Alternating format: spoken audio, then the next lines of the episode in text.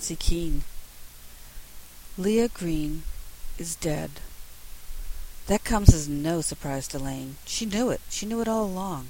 And she knew it would happen sooner or later. She still remembers that time when they were in elementary school together and Leah said they would be best friends forever.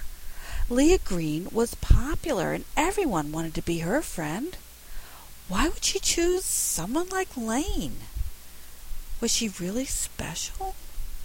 Or was it something else? Something Lane couldn't understand.